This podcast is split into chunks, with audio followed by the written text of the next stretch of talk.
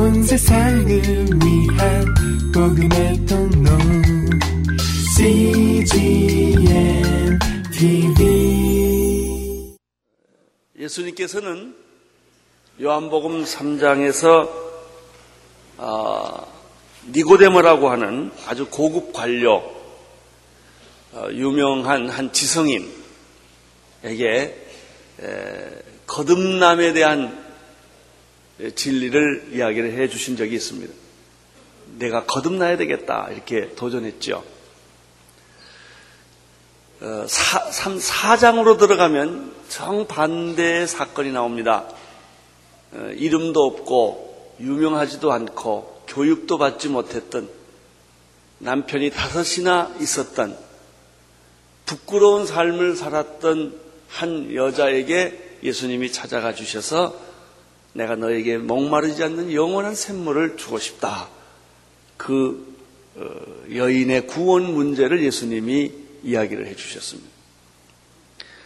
그리고 5장으로 들어가면 38년 동안 한 번도 걸어보지 못했던 나면서 안준뱅이가 물가에서 절망하고 있었을 때 예수님께서 그 사람에게 내 자리를 들고 일어나라 그래가지고 38년 된 병자를 이렇게 세워준 기적이 5장에 나옵니다. 그리고 6장으로 들어가면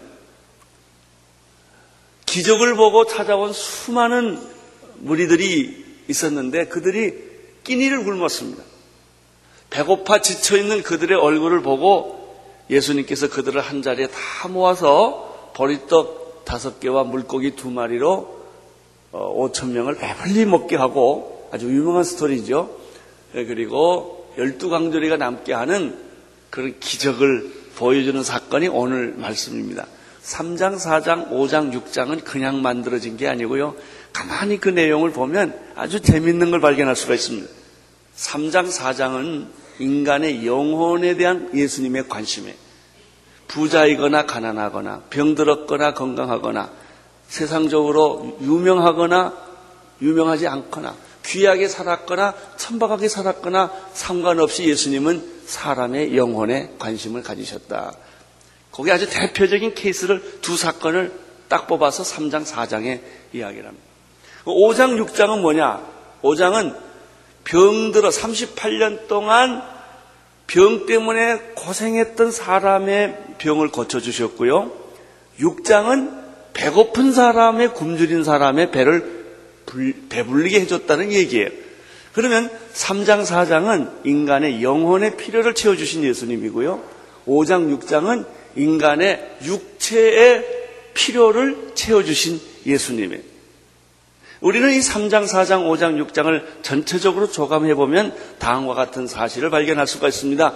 예수님은 우리의 필요를 아시고 우리의 필요를 채워주시는 분이시다. 영적인 필요도 채워주시고 육적인 필요도 채워주시는 분이 예수님이시다는 사실을 우리가 여기서 발견하게 됩니다. 그렇습니다. 사람은 어, 육적으로도 여러 가지 우리가 요구가 많습니다. 정신적인 질환, 육체적인 질환, 영적인 질환, 많은 우리들이 문제가 있지요.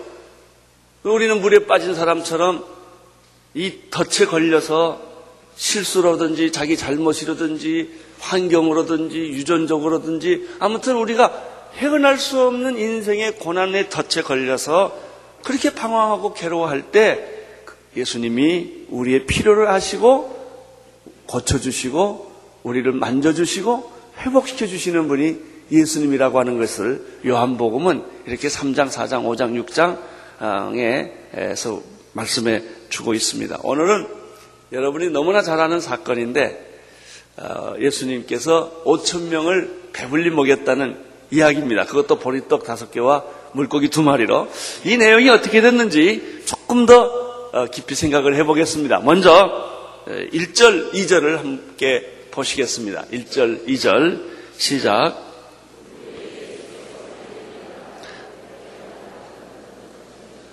큰 무리가 따르니 이는 병인들에게 행하시는 표적을 봅니다. 사람들이 예수님을 구름대처럼 따랐습니다. 어, 갈릴리 바다, 곧 디베라 바다 건너편으로 예수님이 움직였습니다. 너무 사람들이 많이 따라오기 때문에 에, 이 갈릴리 해변 중심에서 지금 일어나고 있는 일인데요. 근데 여기 2절에 보면 재밌는 설명이 있어요. 왜 사람들이 그처럼 많이 예수께 왔을까? 구원을 받기 위해서 왔을까요? 아닙니다. 고상하고 어떤 영적인 진리를 배우기 위해서 왔을까요? 아닙니다. 하나님께 예배드리러 왔을까요? 아닙니다. 2절에 뭐라고 그랬죠? 그들이 예수를 따라온 까닭은 병자를 고치는 기적을 보고 충격을 받고 혹시 나도 고칠까? 우리 집에도 이런 환자가 있는데 예수님이 고쳐줄 수 있을까라고 하는 그런 생각으로 딸랐다는 얘기입니다. 우리가 여기서 굉장히 재밌는 사실을 하나 발견할 수 있습니다. 사람이 모인다고 다 좋은 모임은 아니라는 겁니다. 인기가 있다고 다 진리는 아니라는 것이죠. 누가 모였느냐가 중요하고요. 왜 모였느냐가 중요합니다. 예수님 앞에 수많은 무리들이 따랐지만 사실 그들은 예수님을 알았기 때문에 깨달았기 때문에 예수님을 사랑하기 때문에 따른 게 아니고 기적을 보려고 온 무리들이었습니다. 지금 이 주변 우리 주변에 있는 많은 큰 무리들은 전부 이런 무리들이 많습니다. 교회 사람들이 왜 많이 모이냐 하는 것 많이 모인다고 다 좋은 건 아니에요. 왜 모였느냐? 누가 모였느냐? 이게 더 중요한 것이죠. 어떤 예수님을 따랐던 무리들은 오늘 성경에 표현한 대로 보면 병 고치는 기적을 좀 보려고 그런 흥미, 그런 관심 때문에 사람들이 왔어요. 그렇게 굉장히 높은 가치를 추구하는 사람, 무리들은 아니었다라는 것이죠. 예수님은 이 무리들을 보았습니다. 그리고 가만 보니까 우선 자기를 따라오는 목적도 그렇게 훌륭한, 뭐, 아주 귀한 가치가 있어서 온 것 같지도 않는데, 보니까 너무 정신없이 따라다니다 끼니도 굶고 아주 지치고 배고픈 모습을 예수님이 보신 거예요. 그리고 예수님 마음에 그 무리가 불쌍하다, 이런 생각이 드신 거예요. 목적도 방황하고 있고 그냥 대중이죠. 뭐 이리 갔다 저리 갔다. 여러분 그 대중이 예수 죽인 거 압니까? 이 대중이라는 게 헛개비 같은 겁니다. 이게 여론이라는 게 이게 바람 같은 거예요. 이게 왔다 갔다 하는 게 여론입니다. 근데 예수님이 그 무리들을 불쌍히 여겼어요. 참 목자 없이 유리방황하는 양 같다고 마태복음 9장에는 그런 표현. 저들을 보고 예수님 민망히 여기사 목자 없이 방황 유리하는 사람 같더라. 그래서 예수님이 그 사람들을 보고 아주 불쌍히 여기는 마음이 생기죠. 3절, 4절 보시겠습니다. 시작. 예수께서 산에 오르사 제자들과 함께 거하시, 거기 앉으시니 마침 유대인의 명절인 6월절이 가까운지라. 6월절이 가까웠기 때문에 사람들이 많이 이제 왔다 갔다 하는 것이죠. 예수님이 산에 올라갔다고 하셨는데 그거는 갈릴리 해변에서 조금 높은 언덕 산에 올라가면 사람이 많이 앉을 수 있는 평지가 있습니다. 그래서 마가복음 6장 35절이나 마태복음 14장 13절에 보면은 이렇게 표현하고 있습니다. 때가 해질 저녁 무렵에 예수님이 빈들에 가셨다라는 표현이 써 있습니다. 그러니까 예수님이 지금 이 시간은 언제냐면 낮도 아니고 아침도 아니고요. 저녁 먹을 때쯤 됐고 해가 질 때쯤 됐고 여기 산에 올라갔다는 말하고 빈들이라는 말을 둘이 섞어 보면 이 갈릴리 해변에서 조금 산 언덕 같은 데로 올라가 보니까 많은 사람이 넓게 앉을 수 있는 들이 있었다는 얘기입니다. 어, 거기에 지금 사람들이 다 예수님을 따라 올라왔죠. 예수님이 거기에 서서 앉아 계십니다. 그리고 5천 명의 무리를 보십니다. 진리를 찾아온 사람도 아니고 또 자기를 믿고 찾아온 사람도 아닙니다. 호기심에 따라온 사람들이고 병 고치는 기적을 또 한번 볼까 해서 온 사람들이지만 예수님께서 이 사람들을 불쌍히 여기고 지금 그렇게 허구적거리는 이 민중 대중들이 끼니를 제대로 못 먹고 지쳐 있는 걸 보고 예수님의 첫 번째 생각은 우선 먹을 걸 좀 줘야 되겠다. 나는 이 말에 큰 은혜를 받아요. 영적인 걸 주겠다 이렇게 하지 않고 우선 배고픈 사람 먹이고 병든 사람은 병 고쳐주고 헐벗은 사람은 옷을 입히는 게 중요하죠.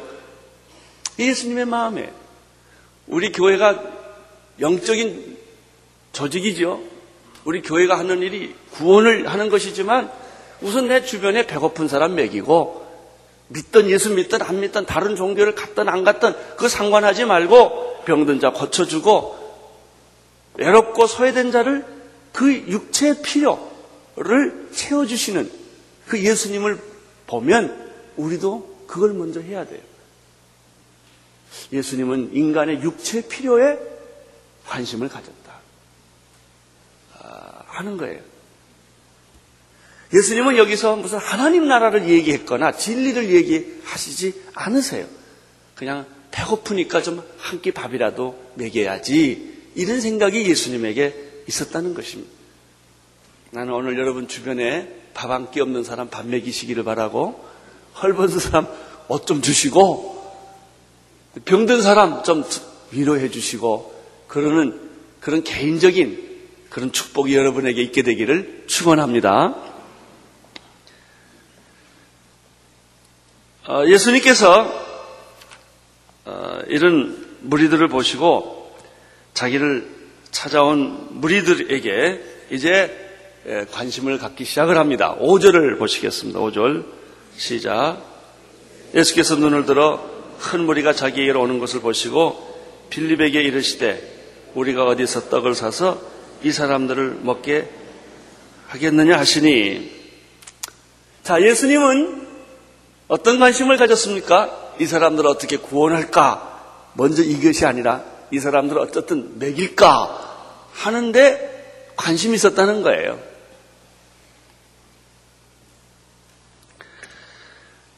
그래서 예수님이 자기를 같이 따라왔던 빌립에게 이렇게 말합니다. 야, 이 사람들이 지금 배고파 아주 지쳐있지 않냐? 우선 먹이자. 그리고 빌립에게 이 사람들 다 먹이려면 어떻게 하면 좋겠냐? 그리고 예수님이 질문을 툭 던진 거예요.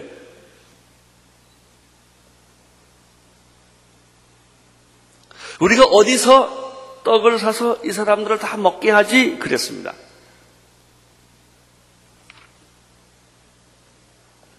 여러분, 이게 무슨 말일까? 첫째는 예수님이 배고픈 자에게 관심이 있었다는 거예요. 뭐 관심 없었으면 그 말 하실 리도 없죠.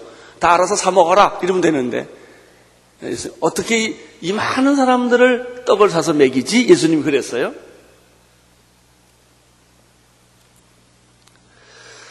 두 번째입니다. 두 번째.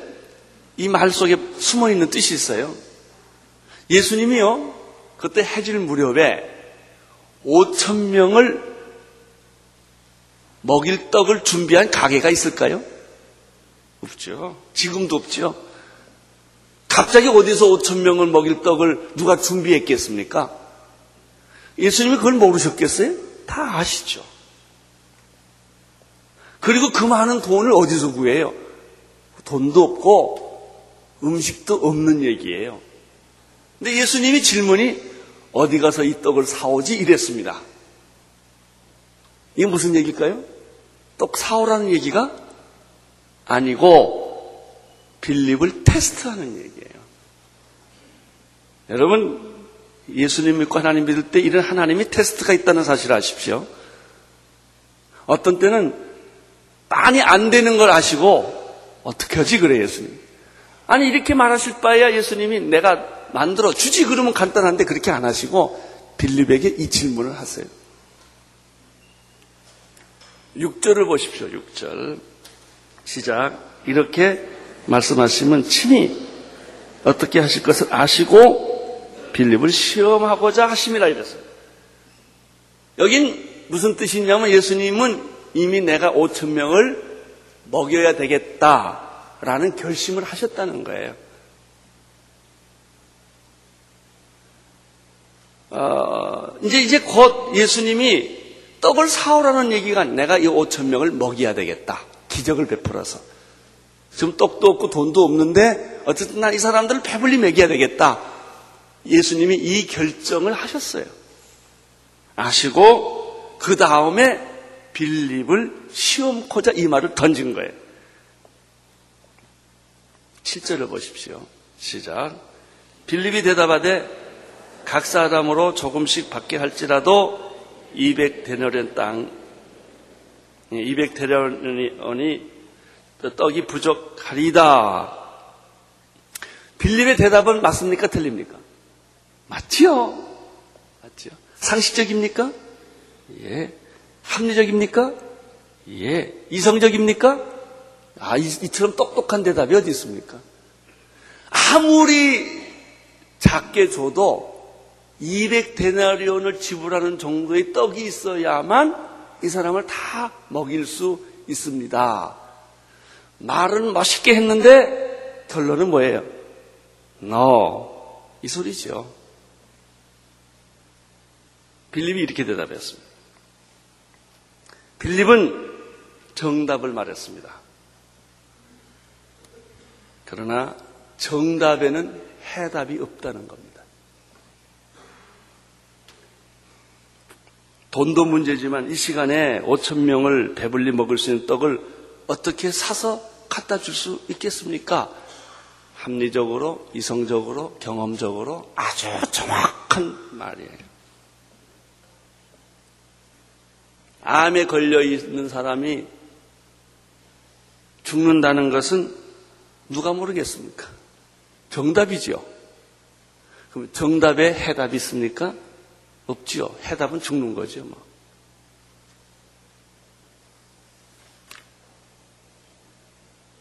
근데 예수님이 마태복음과 마가복음에 보면은 이렇게 너희가 먹을 걸 갖다 줘라 그랬습니다. 아니 예수님이 주는 건 이해가 되겠는데 아니 제자들이 무슨 재주로 그 많은 사람 먹일 떡을 갖다 주겠습니까? 예수님 왜 이 말을 하셨을까요? 빌립은 굉장히 정답을 아주 멋진 정답, 합리적이고 아주 과학적인 대답을 했습니다. 이건 도저히 안 되는 일입니다. 이 사람들 다 가서 각자가 사먹게 합시다. 이게 빌립의 대답이에요. 근데 예수님이 그 빌립의 대답에 대해서 이렇게 저렇게 말을 안 해요. 가만히 있으니까 그 옆에 있던 베드로의 동생 안드레가 뚝 벌뚝 튀어나온 거예요. 예수님 하고 딱 얘기한 거예요. 그게 8절, 9절 얘기입니다. 8절, 9절을 보십시오. 시작. 제자 중 하나 곧 시몬 베드로의 형제 안드레가 예수께 여짜오되 여기 한 아이가 있어 보리떡 다섯 개와 물고기 두 마리를 가졌나이다. 그러나 그것이 이 많은 사람에게 얼마나 되겠삼나이까. 그런데 생각지도 못하게 옆에 있던 안드레가 튀어나와서 8절 9절을 얘기를 했어요. 여기엔 세 가지가 있어. 첫째, 안드레는 예수님한테 그말 가만 들어보더니 이성적이고 합리적인 방법을 제시하지 않았다는 거예요.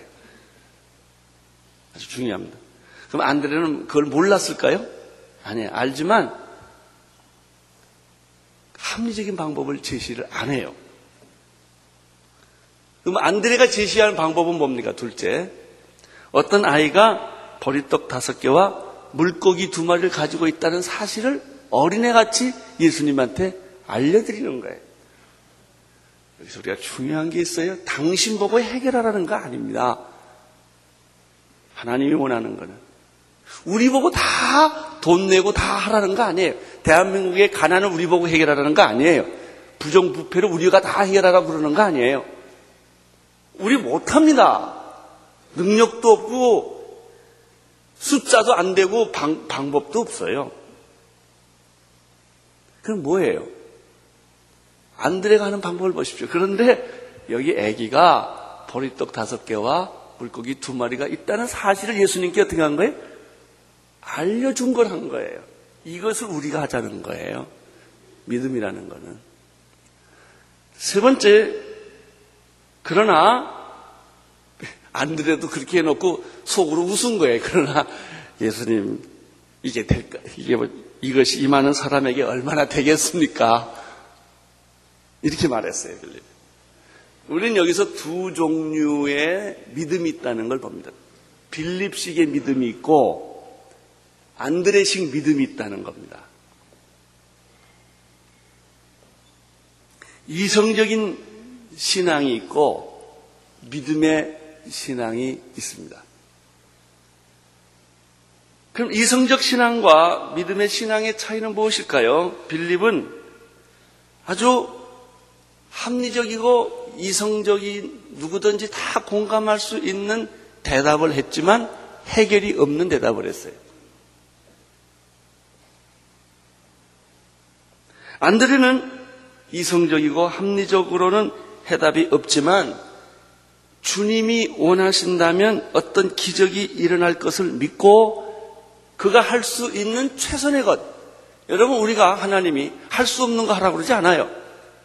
당신이 가지고 있는 시간, 당신이 가지고 있는 환경, 당신이 가지고 있는 그 능력 범위 안에서 최선을 다하라는 게 주님의 의도예요. 기적은 누가 일으킨다? 내가 일으킨다. 내가 일으킨다. 내가 일으키는 게 아니다. 내가 할 수 있는 말도 안 되는 것이지만 최선을 다하면 내가 그것을 가지고 기적은 내가 일으킨다는 게 주님의 생각이에요.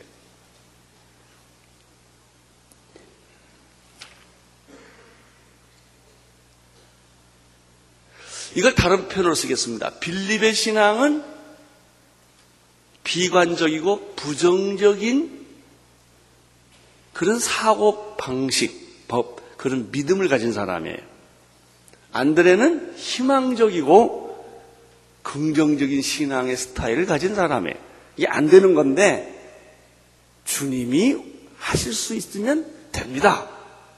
이렇게 생각을 한 거예요. 그러면 빌립과 안드레의 차이는 무엇이겠습니까? 빌립은 예수님이 이 무리들을 보시고 불쌍히 여기고 내가 이 무리들을 배불리 먹게 해야 되겠다라고 결정한 예수님의 결정을 눈치채지 못한 거예요.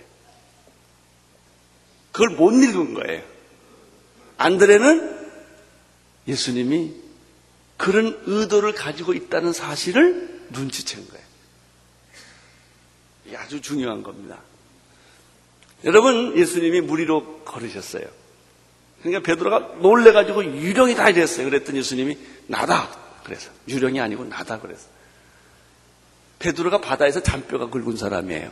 무리로 걸을 수 없다는 사실을 너무나 잘 아는데 예수님이 무리로 걸어오시거든요. 그래서 베드로가 주님 나도 좀 걷게 해주십시오 이랬다고요. 근데 예수님이 뭐라 그랬어요. 이 베드로가 정신없이 바다에 뛰어들었어요. 다시 말하거니와 베드로는 바다에서 잔뼈가 굵은 사람이요. 물에 빠지면 죽는다는 거 잘하는 사람인데 갔더니 베드로도 똑같이 물 위에 걷게 되었어요. 이런 기적은 왜 일어났을까요? 만약에 베드로가 예수님 물 위로 걷는 걸 보고 어, 나도 할 수 있어. 아멘. 믿습니다. 그리고 자기가 뛰어들어갔다면 어떻게 될까요? 풍덩 빠지지. 여러분들 아무리 믿음이 좋아도 오늘 이 한강에 가서 풍덩 빠지지 않게 되기를 바랍니다. 여러분 기적이라는 것은 하나님의 의도와 말씀이 있기 때문에 기적이 일어나는 것이지 내가 의도했다고 기적이 일어나는 것은 아닙니다. 예수님이 이 사람들을 먹이고 싶은 그런 이미 마음의 결정을 하셨고 안드레는 그것을 읽었어요. 그래서 그거를 자기가 그러면 예수님이 이미 결정했는데 그럼 나는 어떻게 할 거냐? 나는 가지고 있는 게 이거밖에 없으니까 이거라도 내놓자 하니까 예수님이 그것을 계기로, 매개체로 기적을 만든 거예요.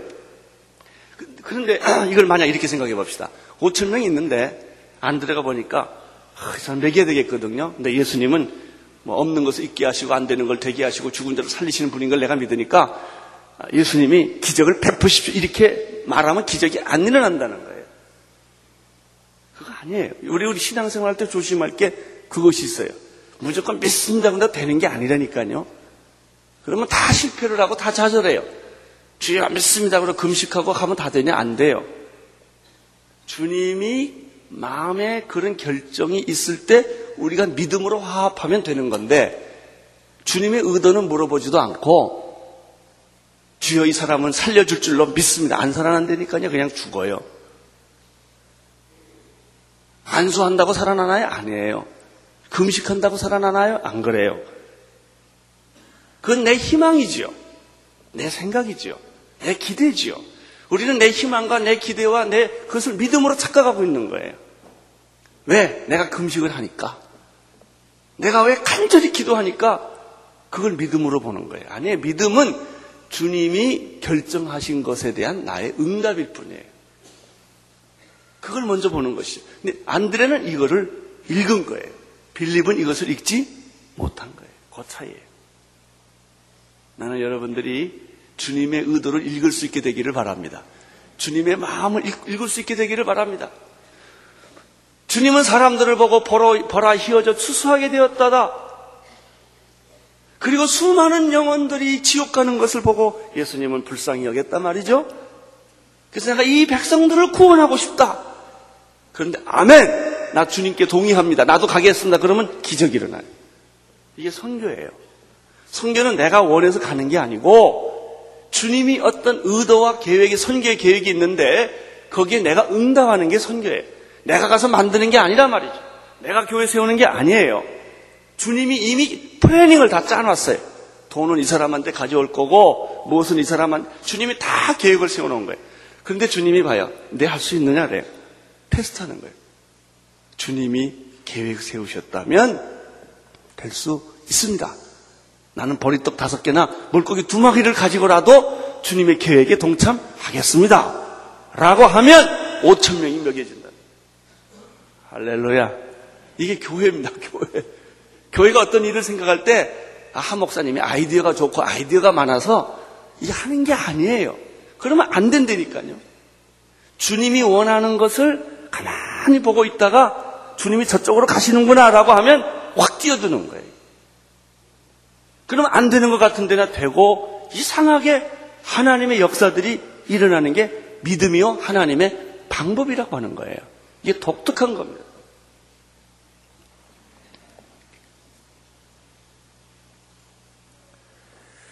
오늘 이 본문에는 안 남아 있지만요. 마가복음 6장에 보면 재미있는 사실이 하나 더 있어요. 예수님이 오케이 그리고 그 보리떡 다섯 개와 물고기 두 마리가 있다는 소식을 듣고 예수님이 움직이기 시작해요. 제자들은 전혀 눈치채지 못하죠. 50명씩, 100명씩 그룹으로 사람을 앉혀라 그랬습니다. 마가복음 6장에는. 때를 지어 앉혀라. 어, 예수님은 기적을 베푸시지만은 기적을 베푸는 방법은 굉장히 조직적이고 합리적이라는 사실을 알게 됩니다. 우리가 교회에서 믿음으로 하지만 믿음을 실행할 때는 굉장히 조직적이고 합리적으로 계획적으로 일을 추진해 나가야 일이 되는 거예요. 믿음으로 한다고 주먹구구시로 왁 해버리면 안 돼요. 그건 믿음 아니에요. 믿음을 혼돈하지 마십시오. 우리가 하나님께 나아가는 것은 하나님이 하신 일에 믿음으로 참여하는 것이지만은 그 믿음을 수행하는 모든 과정은 굉장히 합리적이고 조직적이고 체계적인 과정을 통해서 하나님의 일들이 일어나는 것이죠. 11절을 보십시오. 11절 시작.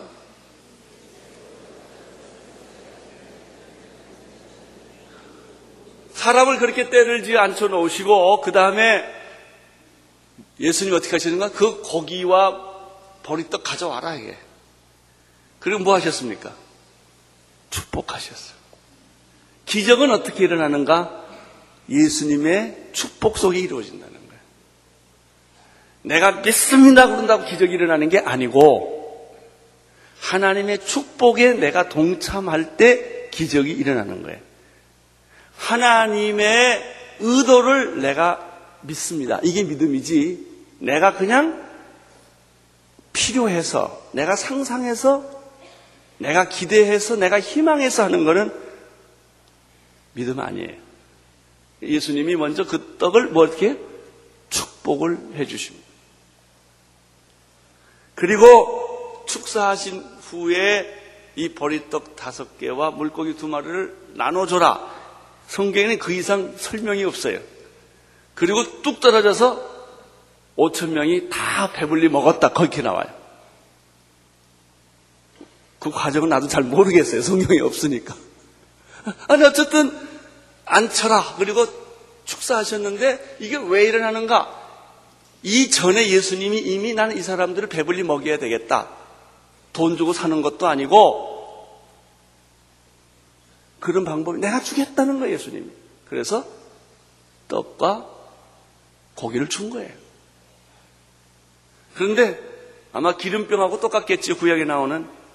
계속 부으니까 계속 나오는 거예요. 기름을. 기름은 한 병밖에 없는데 그릇을 다 준비해라. 그래서 그릇을 다 먹. 부으니까 계속 나온 거예요. 그래서 다 찼어요, 그게 그릇이. 하나님의 방법에 여러분 기적과 부흥은 인간이 이해를 못 합니다. 수학 공식에 맞지 않고 인간의 정의 개념에 맞지 않아요. 인간의 이성의 개념이 맞지 않는데 어쨌든 되거든요. 그걸 뭘로 설명할 수가 있겠어요? 저도 잘 못해요, 그거. 근데 되는 거예요. 자, 12절, 13절을 보십시오. 시작.